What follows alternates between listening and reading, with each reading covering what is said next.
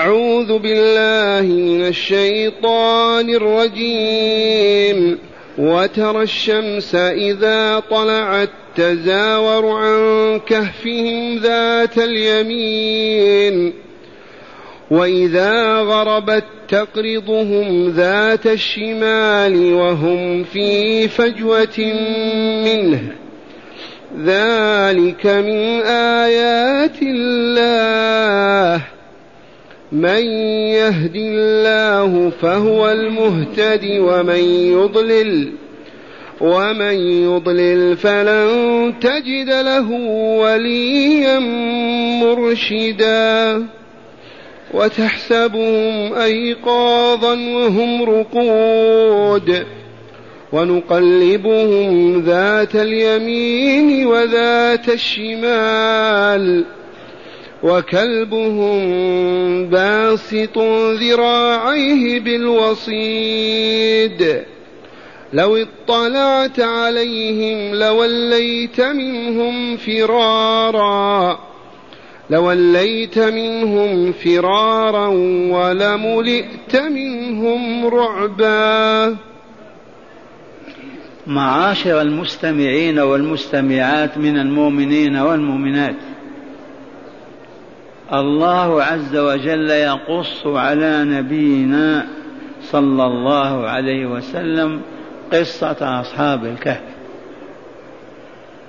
أذكر الناسين وأعلم غير العالمين من الحاضرين أن المشركين الكفار في مكة. بعثوا وفدا من مكة إلى المدينة حيث يوجد بالمدينة علماء اليهود من تلك الفرق الثلاثة بنو قينقاع وبنو قريظة وبنو النذير فيهم علماء قالوا اسألوهم هل هذا الذي يدعي النبوة والرسالة هل هو حق فيما يدعي أو هو باطل؟ وصل الوفد وسأل علماء اليهود فقالوا له للوفد اسألوه عن ثلاث مسائل فإن جاء أجاب عنها كلها وعرفها فهو نبي ورسول.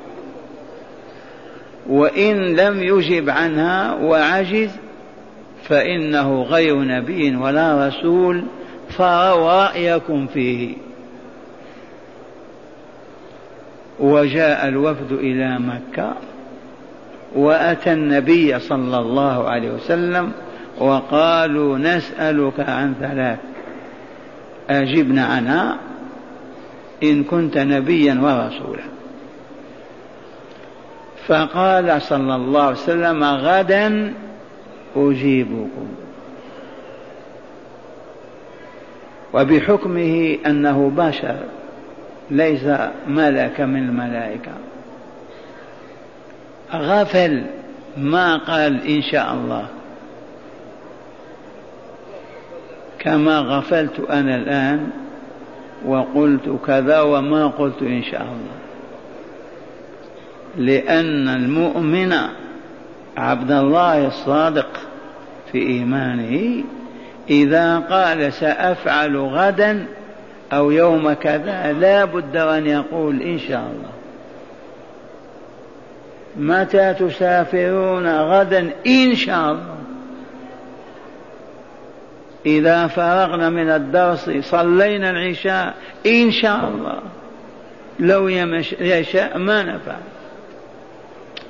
ومن ثم عاتبه ربه تعالى بقوله في نفس الصورة ولا تقولن لشيء إني فاعل ذلك غدا إلا أن يشاء الله. أخذتم هذه؟ لا يراكم الله في المستقبل إلا أن تقولوا إن شاء الله. فانقطع الوحي عن النبي صلى الله عليه وسلم نصف شهر خمسة عشر يوما. وخرجت أم جميل العوراء مرت بجهل تغني محمدا قلينا ودينه تركنا مذمم أبينا دينه تركنا كذا تغني. قالوا الآن افتضح أمره. ما عجب. فأنزل الله تبارك وتعالى سورة الكهف هذه وفيها الإجابة عن الفتية الذين سألوه عنهم وعن الملك الذي ملك الشرق والغرب فأجابهم عنه وهو ذو القرنين وسألوه عن الروح فأنزل الله تعالى يسألونك عن الروح قل الروح من أمر ربي وما علمتم وما أوتيتم من العلم إلا قليلا.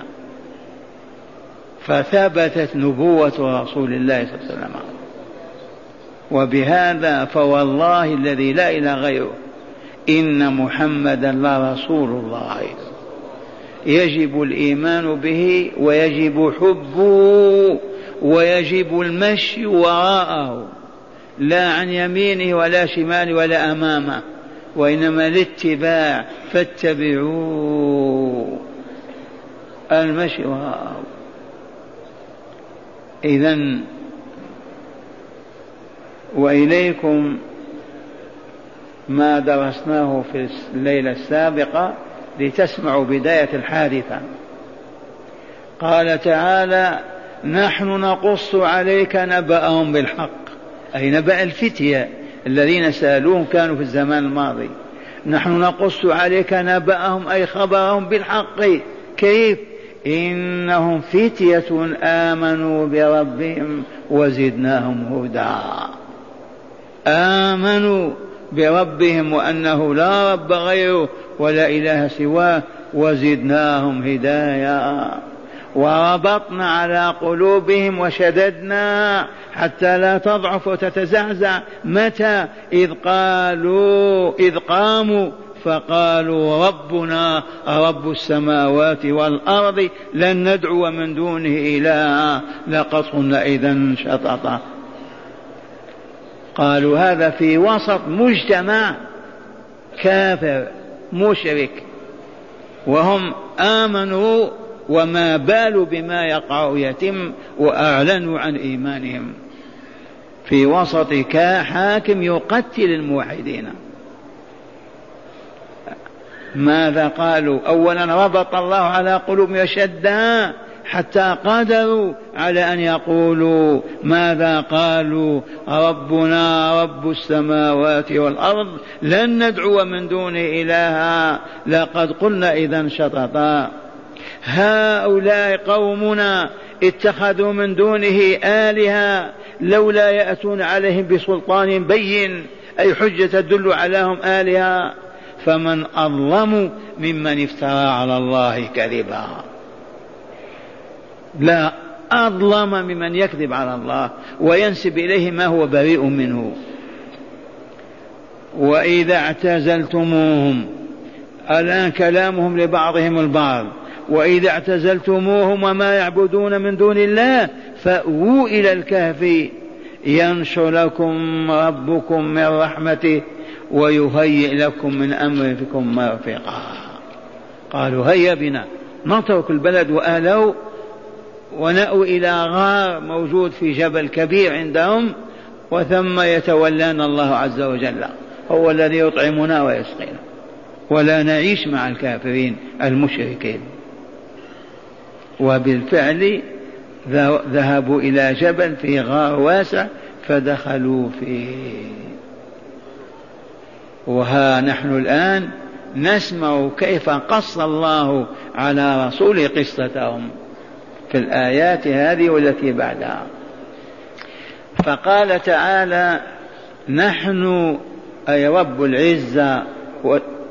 نعم قال تعالى لرسوله صلى الله عليه وسلم وترى الشمس إذا طلعت وترى يا رسولنا الشمس إذا طلعت تزاور تزاور قراءتان سبعيتان تزاور وتزاور أي تميل عن كهفهم ذات اليمين في الصباح حتى ما تواجههم حرارة الشمس. وإذا غابت إلى الغروب أيضا تقرضهم ذات الشمال أيضا تبتعد عنهم ذات الشمال. وهم في فجوة منه فجوة من الغار الجبل. سبحان الله عز وجل. ناموا ثلاثمائة سنة وتسع سنين. وأعينهم مفتوحة ولا يأكلون ولا يشربون. ويتقلبون عن اليمين والشمال حتى ما تأكل الأرض أجسامهم ولا ثيابهم.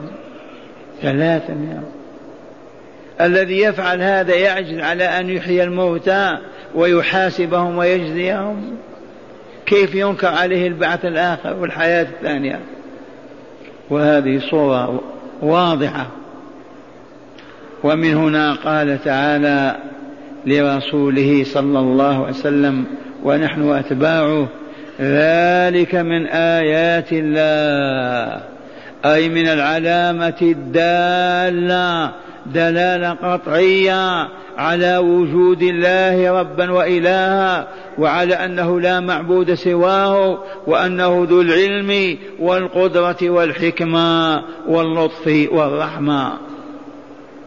من أراد أن ينظر إلى علامات وجود الله فهذه الحادثة كافية. من أراد أن ينظر إلى رحمة الله وإحسانه ولطفه بأوليائه فانظر كيف لطف بهؤلاء الفتية السبعة أنفار وخرجوا من بلادهم وتركوا أرضهم وأهليهم مهاجرين إلى الله فيويهم في كهف ويحفظهم ثلاثمائة وتسع سنين. أية آية أعظم من هذه الآية؟ أية علامة أوضح من هذه العلامة على أنه لا إله إلا الله. ذلك من آيات الله. ثم قال تعالى من يهدي الله فهو المهتدي من يهده الله فهو المهتدي. ومن يضلل فلن تجد له وليا مرشدا. فانظر كيف هدى هؤلاء الفتية السبعة أنفار. هداهم وإلا لا؟ صرحوا في قومهم وأعلنوا عن إيمانهم وفروا هاربين بعقيدتهم. هداهم الله. والكافرون من بعدهم أضلهم الله. وهذه حقيقة تأملوها وهي أن الله يهدي من يشاء ويضل من يشاء وعليه فلا تكربوا ولا تحزنوا ولا تتضايقوا وتتأمل وتتألموا من كفر الكافرين وإبطال المبطلين وشرك المشركين لأن هذا بيد الله. فلا كرب ولا حزن عليكم. فإن الله يضل من يشاء. وهنا ما دامت الهداية بيد الله والإضلال بيد الله فمن أراد الهداية فليطلبها من الله فليطرح بين يديه ويسأله الهداية فإن الله يهديه. ومن أعرض وولى وجهه وأبى أن يسمع دعوة الحق ويستجيب لها أضله الله فمن يهدي من أضل الله. مرة ثانية لنعلم أن الله يهدي من يشاء ويضل من يشاء. يهدي من طلب الهداية ورغب فيها وسعى إليها وجرى وراءها هذا لن يحرمه الله الهداية أبدا. ويضل من؟ من طلب الهداية ومشى لا والله. يضل من أعرض وأعطاها ظهره وأبى أن يلتفت إليها ونازع أهلها وقال وقال من الباطل والسوء هذا لن يهديه الله. هذه الحقيقة يجب أن تكون من عقائدنا. أولا الله يضل من يشاء ويهدي من يشاء. قطعا. وثانيا من يهدي الله من طلب الهداية ورغب فيها وعمل عليها. هذا والله ما يضله الله بل يهديه. ومن هو الذي يضله الله؟ الذي يتكبر يترفع يعرض عنها يسخر من الدعاة يستهزئ بالأنبياء. هذا مثله لا يهتدي وإن قلت قد هدى فلان وفلان بعد الكفر. ما هداهم والله حتى رجعوا وطلبوا الهداية ورغبوا فيه هذه الحقيقة وهي قوله جل وعز ذا من يهدي الله فهو المهتدي ومن يضلل فلن تجد له وليا مرشدا يتولاه ويرشده أبدا. ففي الآية أيضا تخفيف عن رسول الله صلى الله عليه وسلم من ألم عصيان العصاة وتمرد الكافرين والمشركين. ثم قال تعالى يخاطب رسوله صلى الله عليه وسلم وهو يقص عليه قصة أصحاب الكهف وتحسبهم أيقاظا وهم رقود. لما تقف عليهم تنظر إليهم تحسبهم يقظين. واليقظ ضد النائم. وهم في الحقيقة رقود جمع راقد على الأرض. بمعنى لو وقفت عليهم تنظر إليهم لحسبتهم يقظين. والواقع أنهم رقود وتحسبهم أيقاظا وهم رقود والحال أنهم رقود هذا لو وقفت يا رسولنا أو يا عبد الله إذا وقفت عليهم لو قدر لك تراهم كأنهم رقود تحسبهم أيقاظ تظنهم يقظين ما هم بنائمين والحال أنهم راقدون. وذلك لأن أعينهم مفتوحة ثيابهم نظيفة أجسامهم كما هي. تنظر إليهم تقول هؤلاء يقظين. ما هم نائمين أبدا. هل النائم يفتح عينيه؟ أرأيتم نائما عينيه مفتوحة؟ أبدا ما كان ولن يكون. فهؤلاء تنظر إليهم أعينهم مفتوحة. وهم وقود ويقول تعالى ونقلبهم ذات اليمين وذات الشمال. لا ندري هل يوميا أو في كل أسبوع أو في كل شهر أو في كل عام ولكن نعرف أن الإنسان إذا نام على جنب واحد أسبوعين ثلاثة تتآكل لحمة جسمه. الثوب يتمزق يطول. إذا فهم يتقلبون ممكن في الأربع وعشرين ساعة مرتين ثلاثة. من يقلبهم؟ هم وقود والله. وكم من نائم يتقلب وهو راقد ولكن نسب ذلك إليه تعالى. ونقلبهم ذات اليمين وذات الشمال. حتى ما تفنى أجسام ولا تأكلها الأرض ولا تبث تبت تبلى ثيابهم وتتمزق. وقال تعالى وكلبهم باسط ذراعيه. ذراع الكلب معروف يديه. ولهذا نهينا إذا سجدنا أن نبسط ذراعينا كما يبسطها الكلب. خذوا هذه الفقهية. إذا رك سجدت ما تضع يديك هكذا تبسطهما بسط الكلب ذراعيه بل اعمل هكذا وباعدهم. أما هكذا إلا في حال الكبر والعجز. لما كبر ابن عمر قيل وقال الكبر العجز. أما مع القدرة لا ينبغي أن تبسط يديك أبدا. لا بد هكذا. وأنت ساجد في كل سجود. ونقلبهم وكلبهم باسط ذراعيه.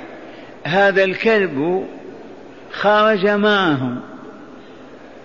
لما رآهم خارجين مؤمنين نورانيين رغب في مرافقتهم ومشى معهم. وكلبهم باسط ذراعيه فين؟ في الوسيط. الوسيط من حيث يوصد الباب. المكان الذي لو كان فيه باب يغلق فيه. على باب الفجوة التي هم فيها. ذراع وكلبهم باسط ذراعيه بالوصيد وهنا اعلموا واعملوا والحمد لله إنكم عاملون. لا يحل لمؤمن أن يتخذ كلبا. لا يضع في سيارته كاليهود والنصارى ولا في غرفته ومنزله. واستثنى الشارع الحكيم كلب الصيد وكلب الحراسة أي الزراعة. كلب الصيد نعم. يصطادون ببعض الكلاب مربى على ذلك معلمة ينتفعون بما يصطادون ليأكلوا اللحم. أو زراعة يكون فيها كلب يحميها من السراق ومن غيرهم. أما أن تتخذ كلبا في بيتك تدخل معه وتخرج معه هذه الصورة قبيحة قبيحة لا يفعلها مؤمن عرف الإيمان.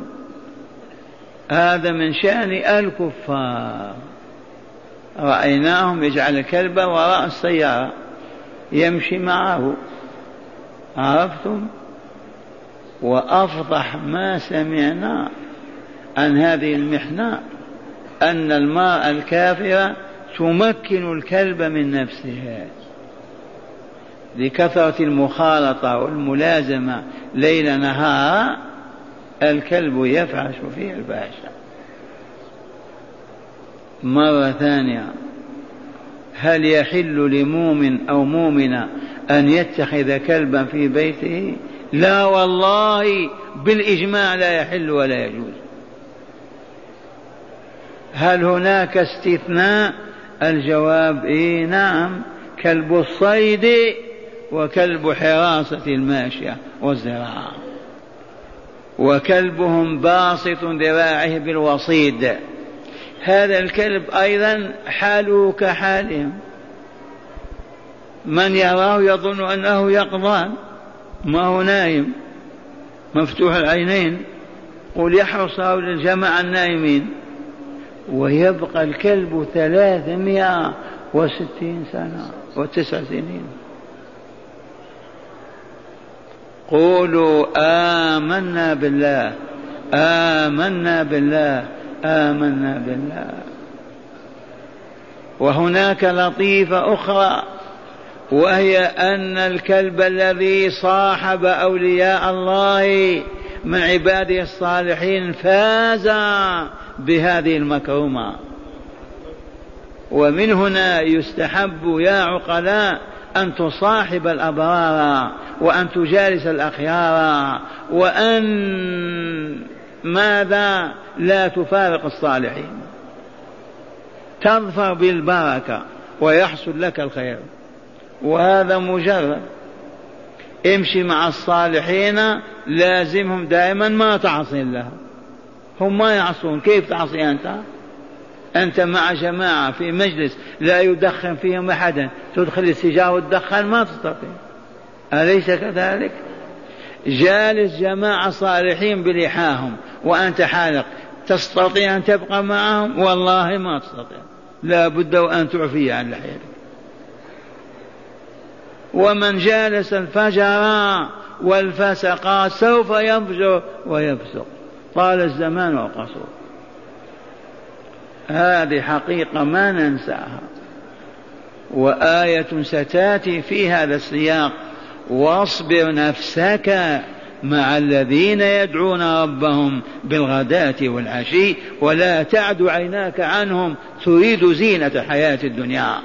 ولا تطع من أغفلنا قلبه عن ذكرنا واتبع هواه.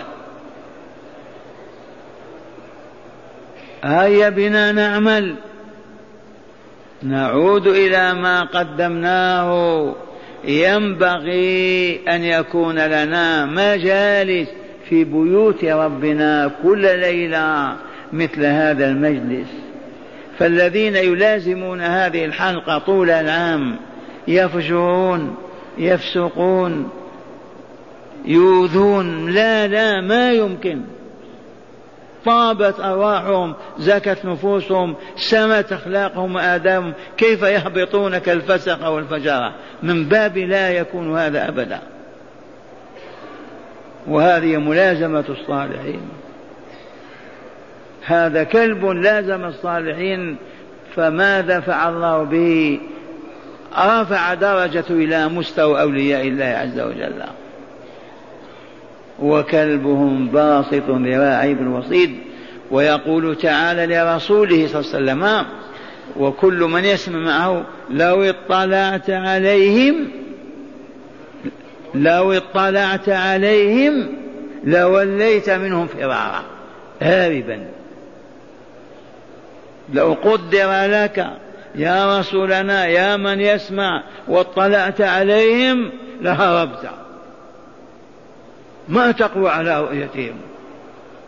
ومن ثم ما استطاع أحد من تلك البلاد أن يأتيهم أو يوقظهم أو يؤذيهم أو يسلب ثيابهم أو يتعرض لهم. بمجرد ما يمر يفزع ويهرب. لو اطلعت عليهم لوليت منهم فرارا ولملئت منهم رعبا. قراءة سبعية لملئت امتلأت منهم رعب ورعب الخوف الشديد. وقراءة سبعية ولملئت منهم رعبا يمتلئ قلبك بالخوف منهم. بهذا حفظهم الله ثلاثمائة وستة سنين ما استطاع أحد من أهل البلاد أن يمر بهم ويقف عليهم. قولوا آمنا بالله. آمنا بالله. إذا محمد رسول الله إيه والله لرسول الله. يجب أن نؤمن به وأن نتبعه ونمشي وراءه لنسعد ونكمل بجواره. والآن أسمعكم الآيات من الكتاب شرحا وتفسيرا. معنى الآيات قال ما زال السياق الكريم في عرض قصة أصحاب الكهف يقول تعالى في خطاب رسوله صلى الله عليه وسلم وترى الشمس إذا طلعت تزاور عن كهفهم أي تميل عنه ذات اليمين. وإذا غابت تتركهم وتتجاوز عنهم فلا تصيبهم ذات الشمال. وقوله تعالى وهم في فجوة منه أي متسع من الكهف يناله برد الريح ونسيمها فقط. وقوله ذلك من آيات الله أي وذلك المذكور من ميلان الشمس عنهم إذا طلعت وقرضها لهم إذا غربت من دلائل قدرة الله تعالى ورحمته بأوليائه ولطفه بهم وما زال إلى الآن لا ألطف من الله برحمة بأوليائه. يا أولياء الله أبشروا. من هم أولياء الله؟ بنو هاشم. من أولياء الله يرحمكم الله؟ سيدي عبد القادر الجيلاني. سموهم لنا أو لا وجود لهم. تحفظون إذا علمتم. كل تقي فهو لله ولي. كل مؤمن تقي فهو لله ولي. أولياء الله المؤمنون المتقون. تسأل عنهم؟ بيض سود حمر صفر أغنياء فقراء مرضى أصحة كل هذا لا تبالي به. فقط مؤمن تقي هو لله ولي. تقي وهو كافر ليس بولي. مؤمن وهو غير تقي فاجر ما هو لله بولي. الولي المؤمن التقي. والآن لو سئلتم تجيبون من ولي الله؟ قبل هذه الفترة يقول سيدي عبد القادر. هذا ولي الله. سيدي فلان الموتى الذين بنوا على قبورهم فقط. أما ولي يمشي في الناس ما فيه. ولهذا استباحوا نساء إخوانهم وأموالهم ودماءهم وأعراضهم. افتك يفعل كذا لأنهم هم أولياء الله. لو كانوا يعلمون أنهم أولياء الله لا يؤذوهم. لأن الله قال من عادى لي وليا فقد آذنته بالحرب. من خطط هذه الخطه يا أهل الدرس الثالوث الأسود. الثالوث الأسود؟ المكون من ثلاثة المجوسية واليهودية والصليبية. عرفوا أن المؤمن لا يؤذي ولي الله أبدا. لو صفع وقال سامحتك. إذا ماذا نصنع؟ قالوا نحصر الولاية في الموتى. إذا مات الولي وبنوا على قبره قبة ووضعوا تابوتا وأزورا حريرية وأوقدوا الشموع ذاك هو الولي.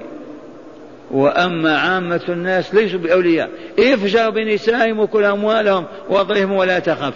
يا حجاج بيت الله يا زوار مسجد رسول الله فهمتم هذه الحقيقة أو تشكون فيها؟ قبل هذه الفترة من الزمن ونحن نصرخ منذ خمسة وأربعين سنة هنا كنت لو تدخل إلى دمشق إلى بغداد إلى القاهرة وتسأل أهل البلد أول من تلقاه في الطريق من فضلك أنا جئت لأزور ولي في هذه البلاد والله ما يديك إلا إلى ميت ولا يفهم أن ولي في السوق أو في المسجد. لتعرفوا أن هذا من صنع اليهود والنصارى والمجوس حصر الولاية في الموتى. المؤمن ما يستطيع يسب ولي أبدا أو يؤذيه في قبره. والأولياء الأحياء ما هم أولياء. فلهذا يأكل بعضهم بعضا يسب بعضهم بعض يسرق بعضهم بعض يشتم بعضهم بعض كما تعلمون إلى الآن. لأنهم ما عرفوا أنهم أولياء الله. والله يقول من عادى لي وليا فقد آذنته بالحرب. الله يعلن الحرب على من يؤذي أولياءه إلى الآن وإلى يوم القيامة. ومع الآيات الكريمة قال من ي... ومن يهدي الله فهو المهتدي ومن يضلل فلن له وليا مرشدا.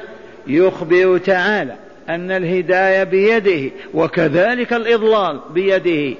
فليطلب العبد من ربه الهداية إلى صراطه المستقيم وليستعذ به من الضلال المبين.